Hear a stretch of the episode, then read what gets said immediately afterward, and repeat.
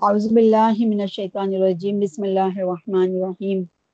سب لوگ درود پاک پڑھیں۔ اللہم صلی علی محمد وعلی علی محمد۔ کما صلیت علی ابراہیم وعلی علی ابراہیم، انکا حمید مجید۔ اللہم بارک علی محمد وعلی علی محمد، کما بارکت علی ابراہیم وعلی علی ابراہیم، انکا حمید مجید۔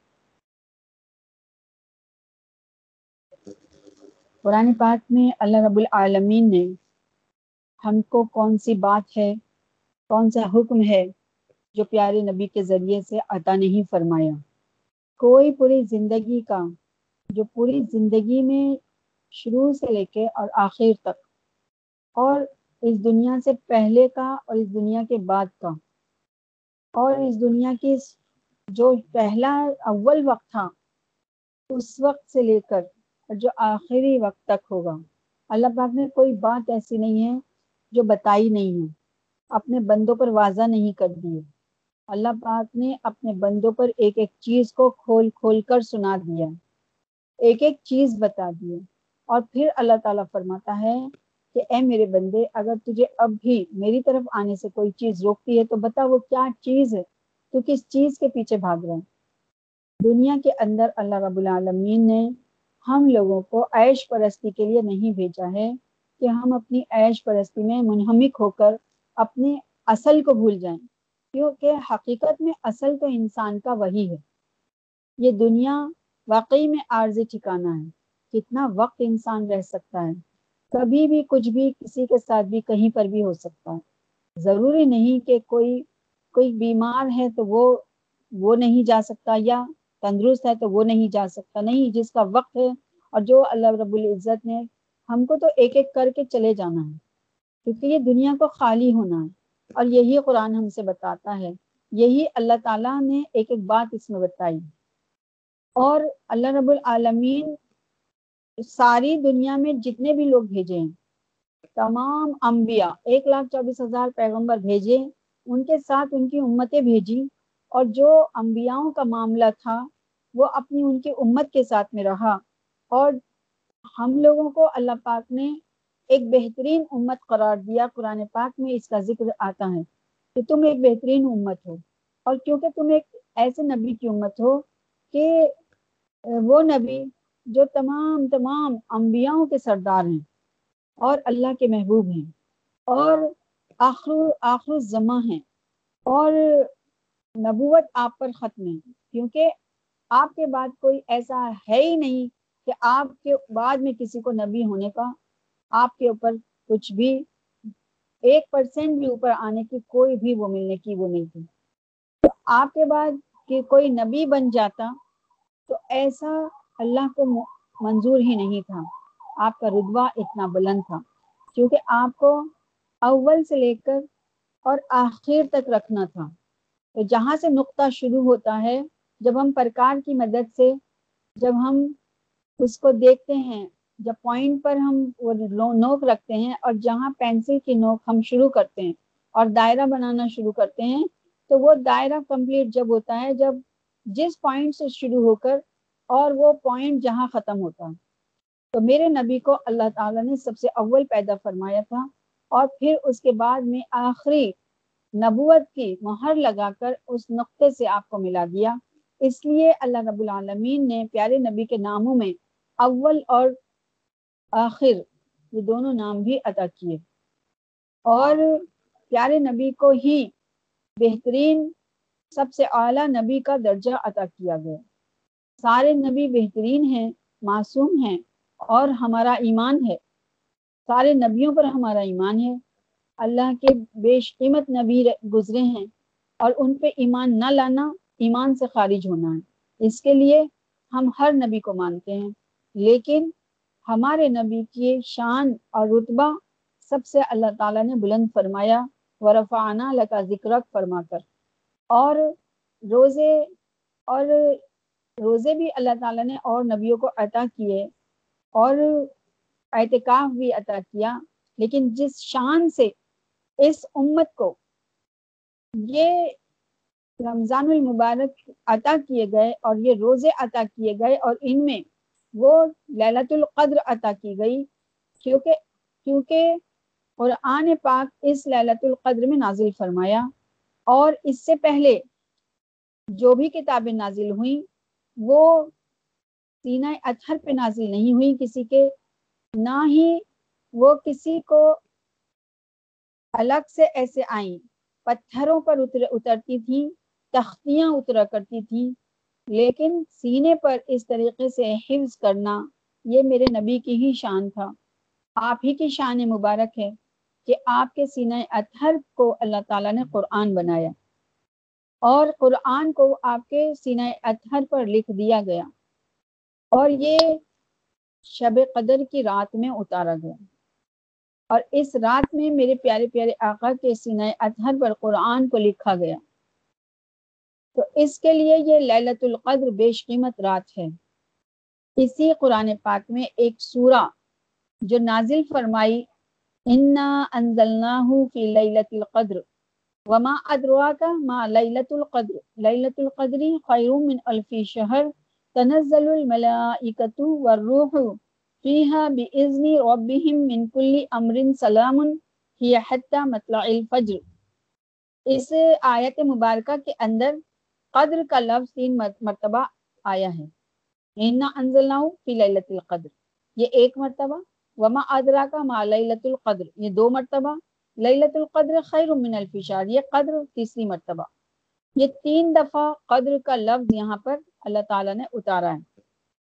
اس کا ہم ترجمہ اگر ہم پڑھتے ہیں تو اس کا ترجمہ یوں ہے کہ بے شک ہم نے نازل کیا، ہم نے اسے لیلت القدر میں۔ اور کیا چیز بتائیے، بتائیں آپ کو کیا ہے للت القدر؟ للت القدر بہتر ہے ہزار مہینوں سے۔ اترتے ہیں فرشتے اور روح جبرائیل۔ اس میں اپنے رب کے اذن سے ہر کام کے لیے سلامتی ہے۔ وہ یہاں تک کہ طلوع ہو جائے فجر۔ اور یہ صبح تک رہتی ہے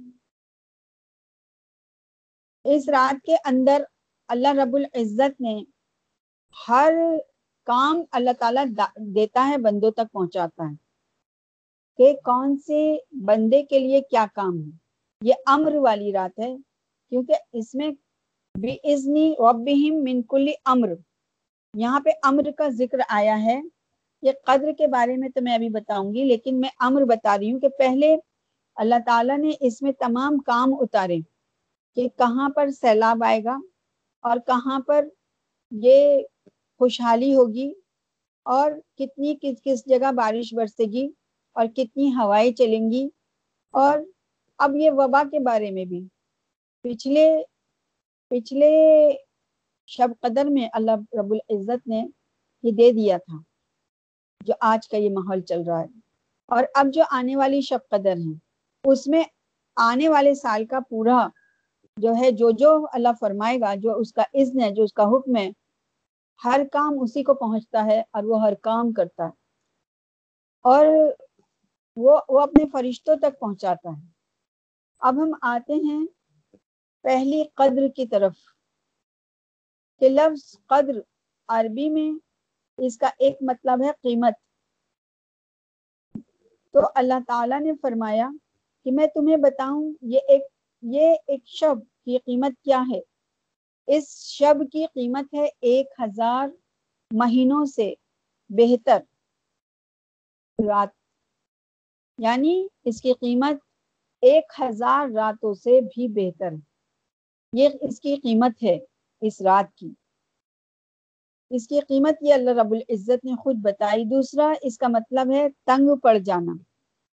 تو اس رات اتنے فرشتے اترتے ہیں، آسمان سے لے کر زمین تک، کہ زمین تنگ پڑ جاتی ہے ان فرشتوں کے لیے۔ تو اس لیے اس کو تنگ پڑ جانا۔ اس قدر کا دوسرے قدر کا مطلب یہ بتایا۔ اور تیسرا مطلب ہے مقدار کاؤنٹیٹی تو رب العالمین اس کا مطلب یہ فرمایا کہ سلام مطلع الفجر۔ یہ کب تک رہے گی؟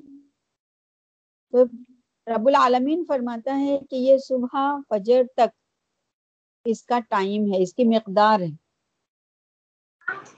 یہ قدر لفظ تین مرتبہ اس سورہ مبارکہ میں آیا ہے اور تینوں کا مطلب بیان فرما دیا ہے۔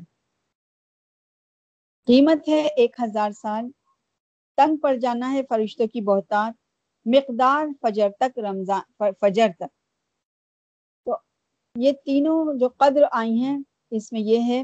اور اللہ تعالیٰ نے یہ ہم لوگوں کو عطا کی ہے تو یہ پانچ راتیں ہیں، بلکہ پورے اشرے میں ہی جاگنا چاہیے، دس راتوں میں۔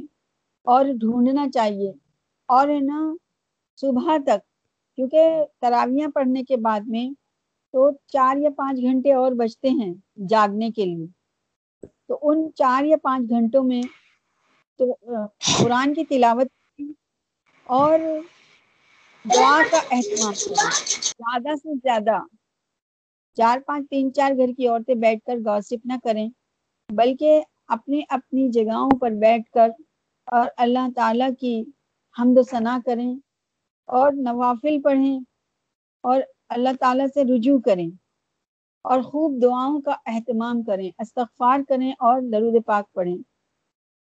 اور اس رات میں کثرت سے اللہم انکا عفو کریم تحب العفو فاعف عنی یا کریم۔ اس دعا کا خوب اہتمام کریں اور یہ ایسی شب ہے کہ یہ جب میں نے جیسے کل بتایا تھا کہ پورے دنیا کے گناہ گاروں کو بھی معاف کرنے کی اللہ تعالیٰ نے اس میں وسعت رکھی۔ ہے اس میں جو جاگتا ہے، جو اللہ سے رجوع کرتا ہے، تو اللہ تعالیٰ اس کے تمام پچھلے گناہ معاف فرما دیتا ہے اور اس کو اس کو جنت کا پروانہ عطا فرماتا ہے۔ آگے وہ فرما برداری کے ساتھ رہے۔ لیکن چار لوگ، چار طرح کے لوگ ایسے بھی ہیں جن کو اس رات میں رہنے کے باوجود، اس رات کو ملنے کے باوجود، گزارنے کے باوجود، پانے کے باوجود بھی وہ لوگ اپنے آپ آپ کو معاف نہیں کرا سکتے کیونکہ اللہ ان کو معاف نہیں کرتا۔ ان میں سب سے پہلے کون لوگ ہیں؟ جو عادی شرابی ہیں یعنی ہیبیوچل روزانہ کے شرابی پینے والے، جو شراب کو چھوڑ ہی نہیں سکتے اور اس کو برا بھی نہیں سمجھتے۔